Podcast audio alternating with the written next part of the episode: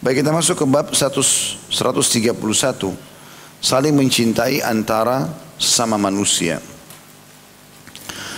Hadis nomor 260 Imam Bukhari rahimahullah berkata, Ismail bin Abi Uwais mengabarkan kepada kami ia berkata, saudaraku mengabarkan kepadaku dari Sulaiman bin Bilal dari Ibrahim bin Abi Usaid dari kakeknya عن أبي هريرة رضي الله عنه عن النبي صلى الله عليه وسلم قال والذي نفسي بيدي لا تدخلوا الجنة حتى تسلموا ولا تسلموا حتى تحابوا وأبشوا السلام وتحابوا وإياكم والبغضة فإنها هي الهالكة لا أقول لكم تهلك الشعرة ولكن تهلك الدين Dari Abu Hurairah radhiyallahu bahwasanya Nabi SAW telah bersabda demi Rob yang jiwaku berada di tangannya Maksudnya demi Allah.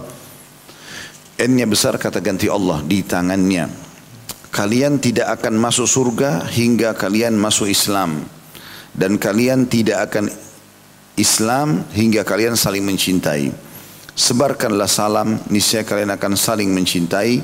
Dan hati-hatilah kalian terhadap kebencian. Karena sungguhnya itu adalah menggunduli. Aku tidak mengatakan kepada kalian itu menggunduli rambut akan tetapi dia menggunduli agama. Kandungan hadis ini yang pertama adalah kaitan antara iman dengan cinta karena Allah. Kemudian maksudnya tidak akan dianggap seseorang itu beriman sampai dia mencintai karena Allah. Ya. Apa pun yang Allah perintahkan dia jalankan, apa yang Allah larang dia jauhi. Termasuk dalam bermuamalah dengan manusia. Jadi ada hubungannya. Kayak Allah suruh kita bakti sama orang tua, suruh istri patuh sama suaminya, ya suruh orang tua memberikan nafkah dan lindungan kepada anaknya perbuatan baik tetangga sama tetangganya. Ini kan perintah Allah yang kita suruh berbuat baik sama manusia. Maka itu ada hubungannya sama iman. Kemudian yang kedua dalam hadis di atas terdapat anjuran agar senantiasa menyebarkan salam. Ini sudah sering kita ulangi akan kita jelaskan lebih jauh sebentar insya Allah masalah menyebarkan salam. Kemudian yang ketiga peringatan agar menjauhi pemutusan hubungan permusuhan, kebencian dan perselisihan. Larangan sangat tegas dalam agama kita untuk saling bermusuhan. Termasuk melahirkan pemicu untuk bermusuh itu. Jadi ada orang subhanallah memang setiap hari kerjanya hanya mencari kesalahan orang saja. Kesalahan demi kesalahan terus begitu. Ya, sehingga akhirnya dia memiliki banyak musuh. Dan ini dilarang dalam agama Islam karena kita tugasnya adalah bagaimana kita menjaga hubungan yang baik dengan orang. Bahkan kata Umar radhiyallahu anhu, kalau seandainya ada satu orang mengingatkan tentang aibku, satu kesalahanku, maka aku akan berterima kasih kepadanya seumur hidupku. Kalau kita kan malah terbalik kadang-kadang. Kalau orang mengingatkan kesalahan kita, kita malah memusuhi dia. Ya, semestinya terbalik. Ya, sampai dikatakan oleh statement seorang salafus saleh, janganlah engkau membenci orang-orang yang mengingatkan kesalahanmu, gitu kan? Karena sesungguhnya dia sedang membangunkanmu. Dalam statement yang lain dikatakan jangan kau jadikan orang yang mengingatkanmu seperti jam beker yang kamu buang. Ini statement lain. Ya, ini sudah di zaman kita pada saat sudah ada jam yang berbunyi seperti itu. Lalu dikatakan janganlah engkau menjadikan orang yang mengingatkanmu seperti jam beker yang kalau kau dengar membangunkanmu maka kau akan membuangnya dan merusaknya. Tapi yang benar adalah engkau justru bersyukur kenapa jam beker ini bisa menjadi penyebab kau bangun sehingga bisa beraktivitas. Jadi tidak usah kita terlalu berlebihan dalam membenci tapi jadikan bahan muhasabah. Itu yang dimaksud sini. Kemudian juga yang keempat, rusaknya hubungan persahabatan merupakan bencana terhadap agama. Kapan seseorang sudah tidak punya teman, nggak punya sahabat, karena semua orang musuhnya dia, gitu, ya. maka orang seperti ini rusak agamanya. Walaupun kelihatan secara performannya dia agamis. Ya. Ada orang begitu subhanallah sama fulan, oh musuh saya, ini saya fulan, musuh saya. Oh itu tidak cocok sama saya. Semuanya orang tidak cocok. Lalu siapa yang cocok sama kamu? Hanya orang yang bisa mengikuti keinginanmu saja. Ada orang seperti itu subhanallah. Dia mau cocok sama orang kalau orang mau ikuti semua keinginan dia. Ya, gak mungkin itu. Itu nggak mungkin. Sekali kita diikuti, sekali kita mengikuti. Kan begitu. Harusnya ada itu. Kalau enggak rusaklah hubungan dia sama manusia berarti rusak hubungan dia sama Allah, rusak agamanya. Yang kelima mengucapkan salam akan menyingkirkan pemutusan hubungan serta akan menumbuhkan kasih sayang dan mengokohkan persahabatan di antara kaum muslimin. Ini kan kita paparkan lebih jauh nanti tentang masalah salam itu sendiri ya. Baik kita sekarang masuk ke rincian hadith ini. Bermula daripada sumpah Nabi alaihissalatu wassalam walladhi nafsi biyadi. Demi jiwa jiwaku yang ada di tangannya. Ini termasuk sumpah yang dibolehkan dalam agama. Karena ternyata bukan hanya Nabi SAW yang melakukannya, tetapi sahabat juga begitu. Di antaranya Abu Hurairah anhu sering kali mengucapkan demi jiwa Abu Hurairah yang ada di tangannya. Maka sama saya kita mengatakan demi Allah dengan penuh keyakinan kalau nyawa kita ini dipegang oleh Allah SWT. Setiap saat Allah bisa tarik sebagaimana Allah juga tiupkan ke badan kita.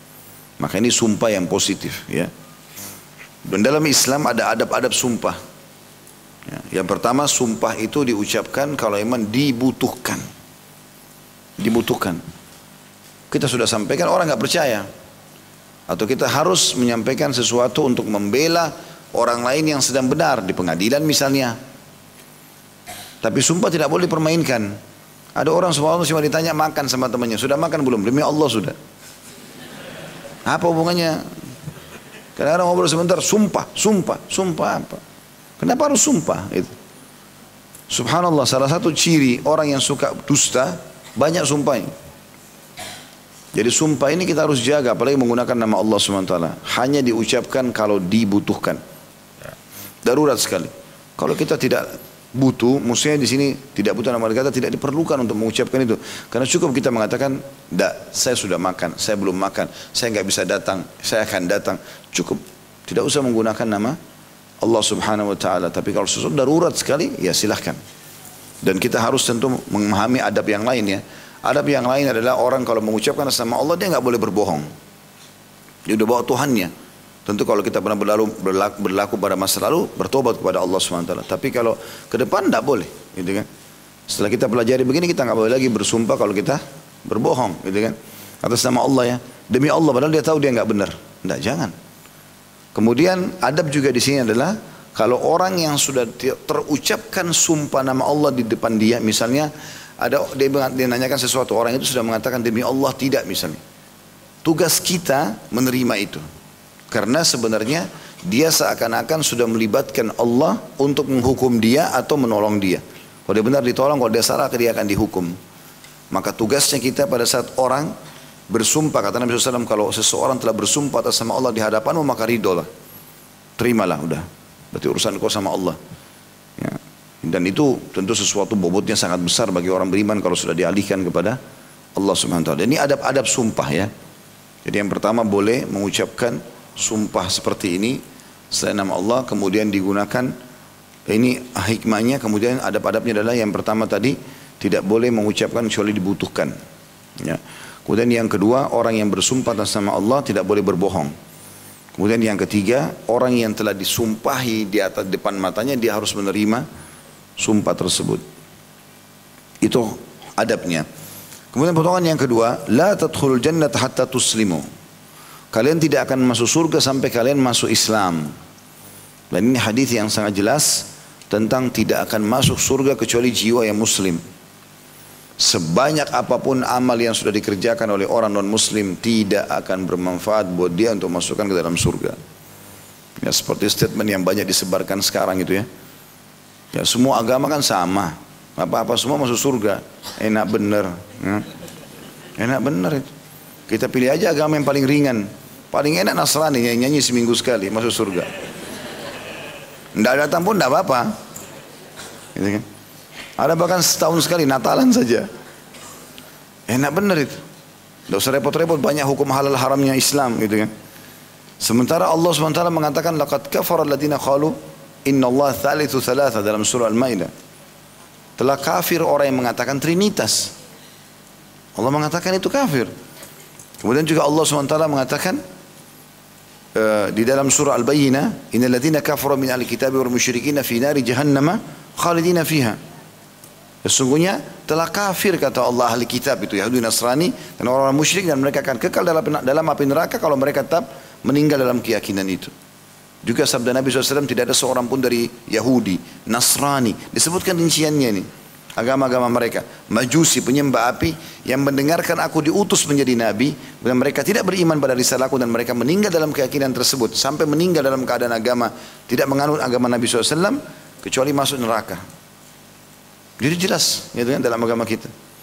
Ini tidak usah khawatir, oh nanti ini garis keras nih.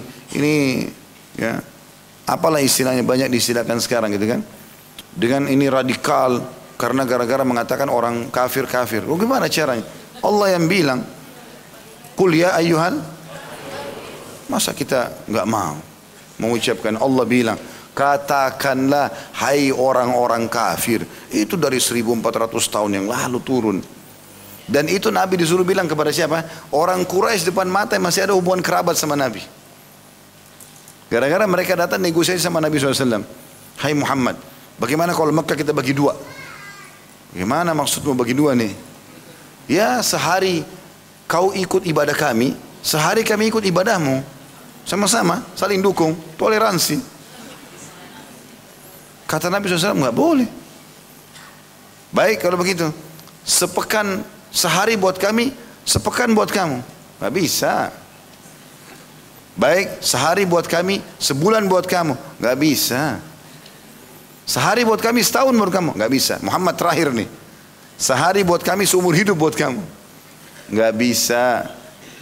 Langsung Jibril turunkan. Kul ya kafirun.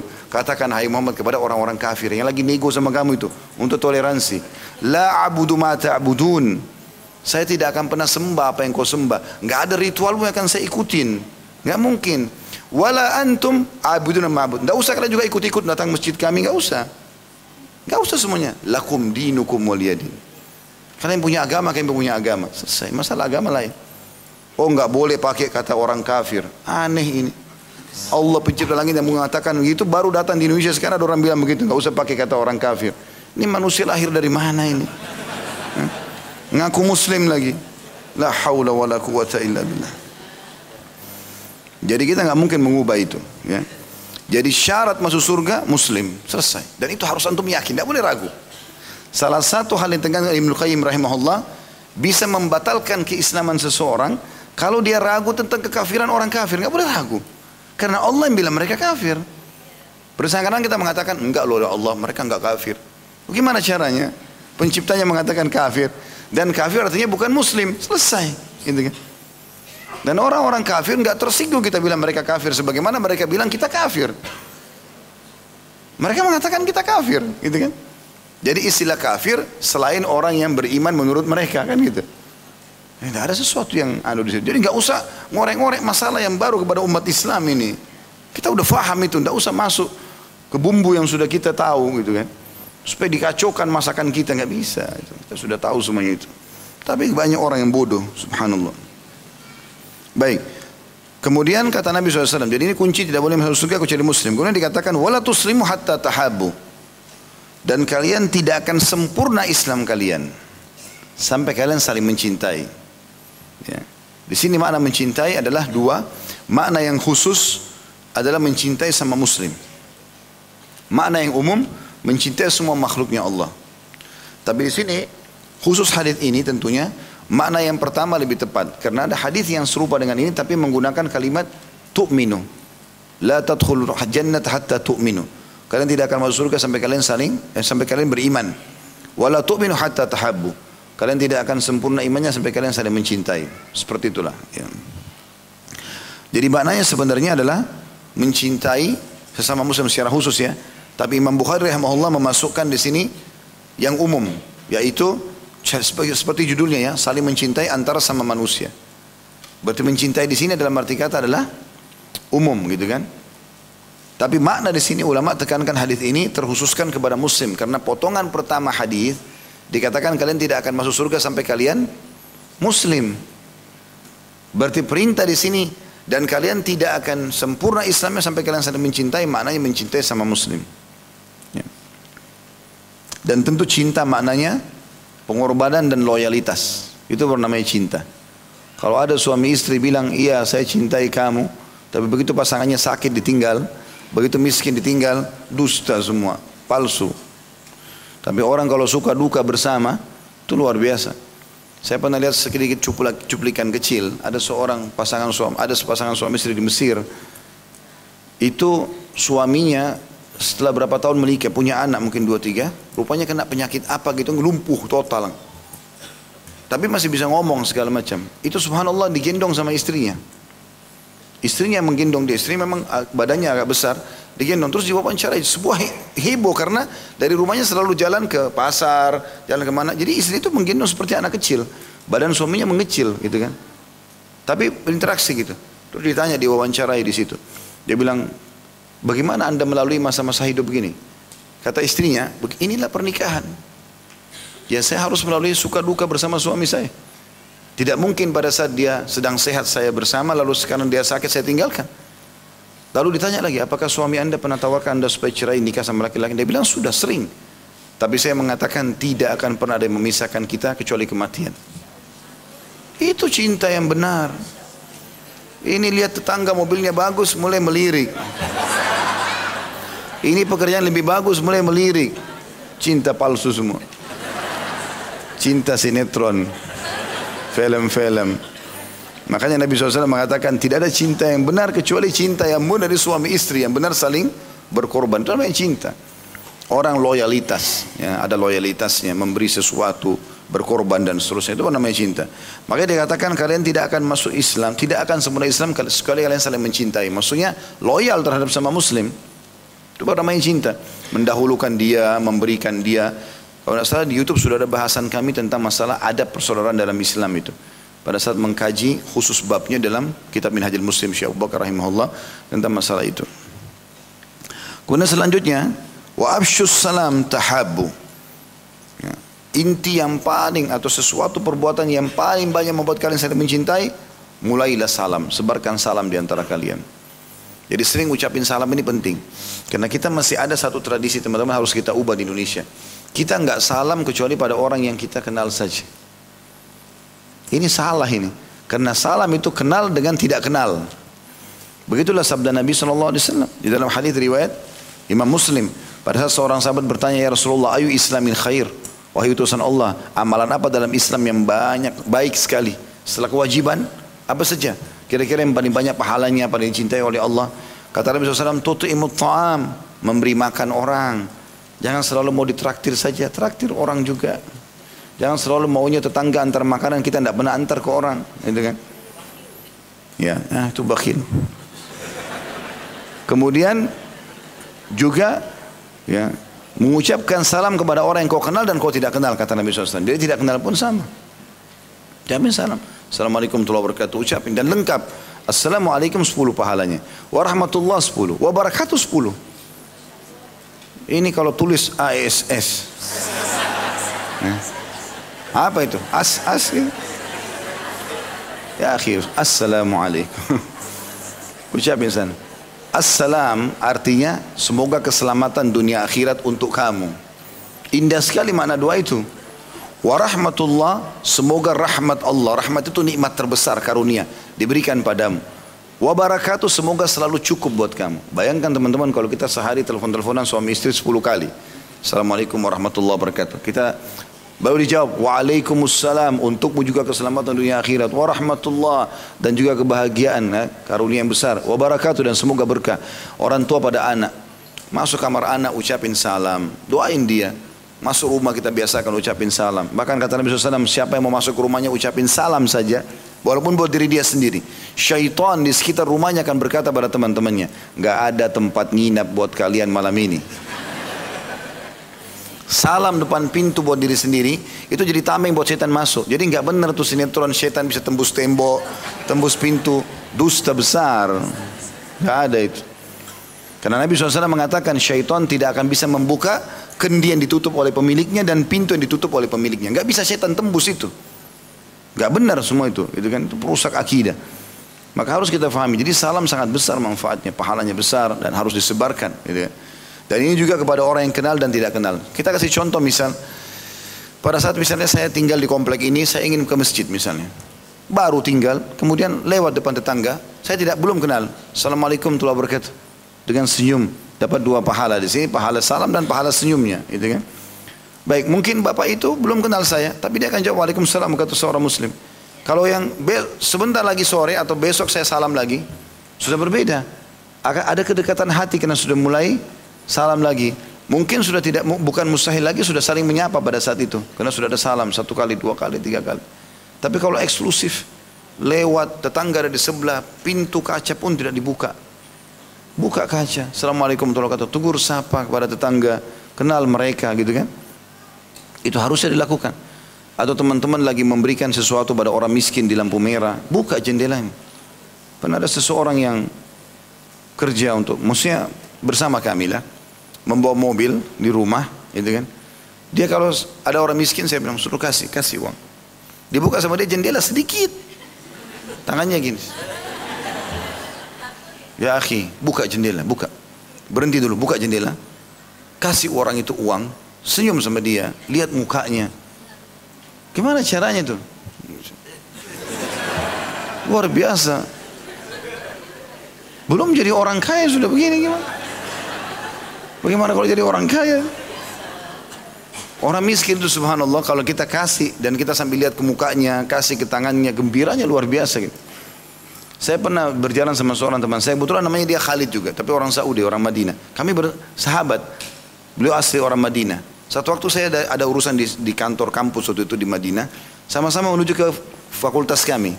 Pas jalan lagi ngobrol-ngobrol berdua, rupanya ada mobil sampah saya betul-betul ambil pelajaran subhanallah. Mobil saya nggak pernah berpikir itu. Dia hanya melakukan ada mobil sampah dan sampahnya lagi banyak numpuk. Di situ ada orang Bangladesh, saudara kita orang Muslim dari sana. Itu bajunya kotor, saking capeknya tidur di atas sampah itu.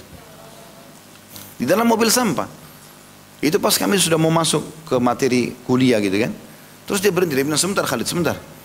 Ya, berhenti, saya pikir dia mau apa. Dia masuk itu lalu dia tegur, Assalamualaikum, Assalamualaikum, dipanggil sama dia. Sampai bangun orang itu. Itu dalam kondisi orang itu penuh dengan sampah badannya, bajunya kotor, tangannya kotor. Salaman, dia salaman sama dia. Dia salaman sama dia. Setelah dia salaman, jalan. Terus dia tidak bicara apa-apa, cuma saya ambil pelajaran subhanallah. Apa apa maksudnya orang ini? Paling tidak kalau kita bersangka baik adalah orang ini pasti ingin menghilangkan sifat sombongnya dengan salaman begitu. Masukkan kegembiraan dalam hati seorang muslim. Dan itu satu hal yang positif. Saya juga ambil pelajaran ternyata sangat menggembirakan bagi orang-orang yang susah tuh kalau kita Bukan cuma sekedar kasih ya. Karena salah satu yang membatalkan sedekah kita teman-teman kalau diikuti dengan man wal adha. Dengan ucapan kalimat yang tidak baik dan juga ketidaksopan. Misal ada orang minta lempar ke dia, ini ambil. Enggak boleh.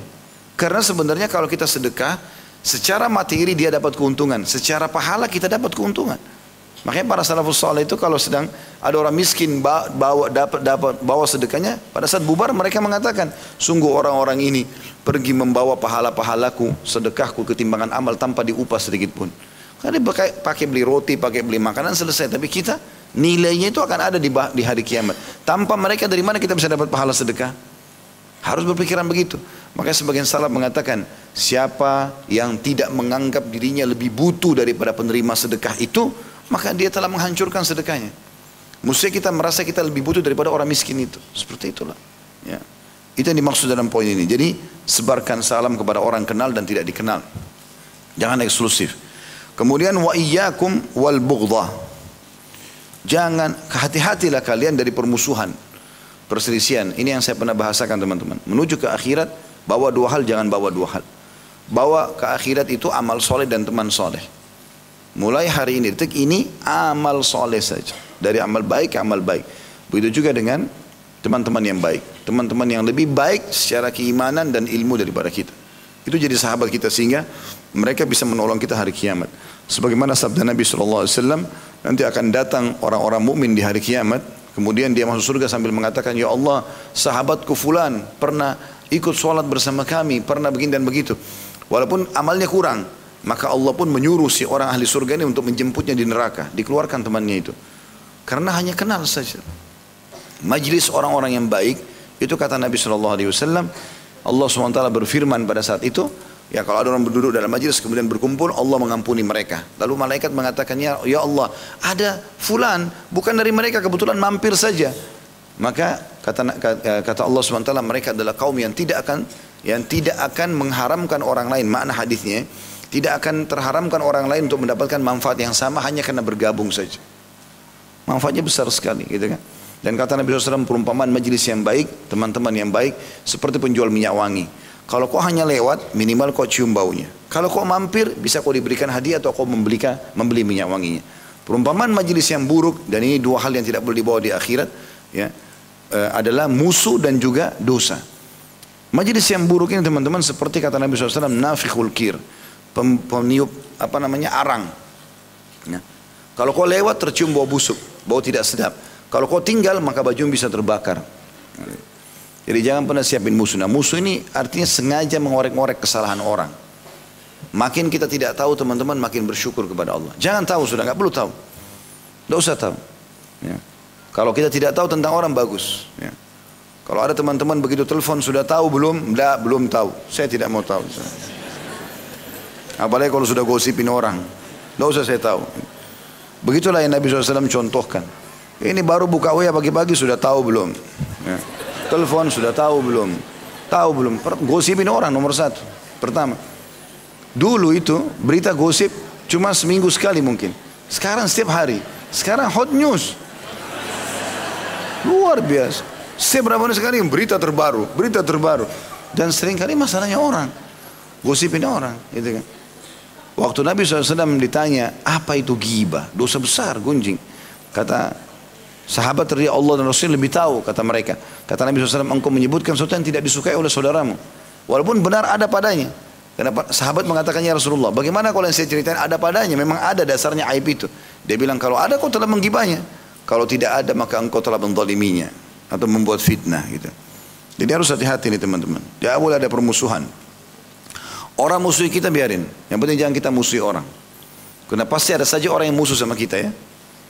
Terutama orang-orang yang memang tidak sejalan. Itu umumnya begitu. Yang penting kita sudah jujur, kita sudah baik, kita sudah menjadi orang yang baik, patuh kepada Allah. Kalau orang yang tidak suka berarti orang bertentangan sama kita. Karena orang yang baik pasti akan sejalan dengan kita. Karena Nabi SAW mengatakan al-arwahu junudum mujannada. Jiwa itu, ruh itu seperti pasukan yang saling bersatu. Mana yang sejalan, sama-sama beriman, sama-sama fasik atau kafir, itu akan sejalan. Mereka akan nyaman bersama-sama. Dan mana yang tidak sejalan maka akan terpisah. Jadi yang orang kalau kita sudah baik ada orang tidak suka berarti tanda tanya orang itu. Ya, nah, kita sudah tahu tolak ukurnya. Tentu baik ini kita sportif menilai diri kita benar atau tidak. Kita sudah baik nggak di pandangan agama. Fa innaha hiyal halika. Karena ketahuilah permusuhan itu adalah pembinasaan sebenarnya. Maknanya pembinasaan. Tapi sini kalau terjemahan lihat adalah ya, dibahasakan di sini penggundulan ya. Maksudnya penggundulan sini adalah akan habis banyak hal dari kamu. Lalu Nabi SAW jelaskan, sesungguhnya bukan menggundul kepala yang saya maksudkan. Maksudnya bukan merontokkan rambutmu permusuhan itu, tetapi dia akan menghancurkan dan menggunduli agama. Dia akan habis imanmu. Tertinggal performanya saja. Cuma ada jenggotnya, cuma ada jilbabnya, cuma ada segala macam, cuma performance saja. Tapi tidak ada Islam dalam dirinya. Itu akan hilang hanya karena melahirkan permusuhan-permusuhan. Dan ini saya perlu ingatkan teman-teman sekalian ya karena di majelis ilmu saya lihat sudah banyak orang yang masuk majelis ilmu tapi muncul dua penyakit besar ini. Bahaya sekali.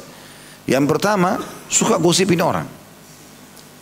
Padahal itu ghibah di majelis ilmu datang cari aibnya orang dan pada saat dia pakai jilbab besar dia pakai kopiah cerita tentang temannya orang berpikir ini orang agamis.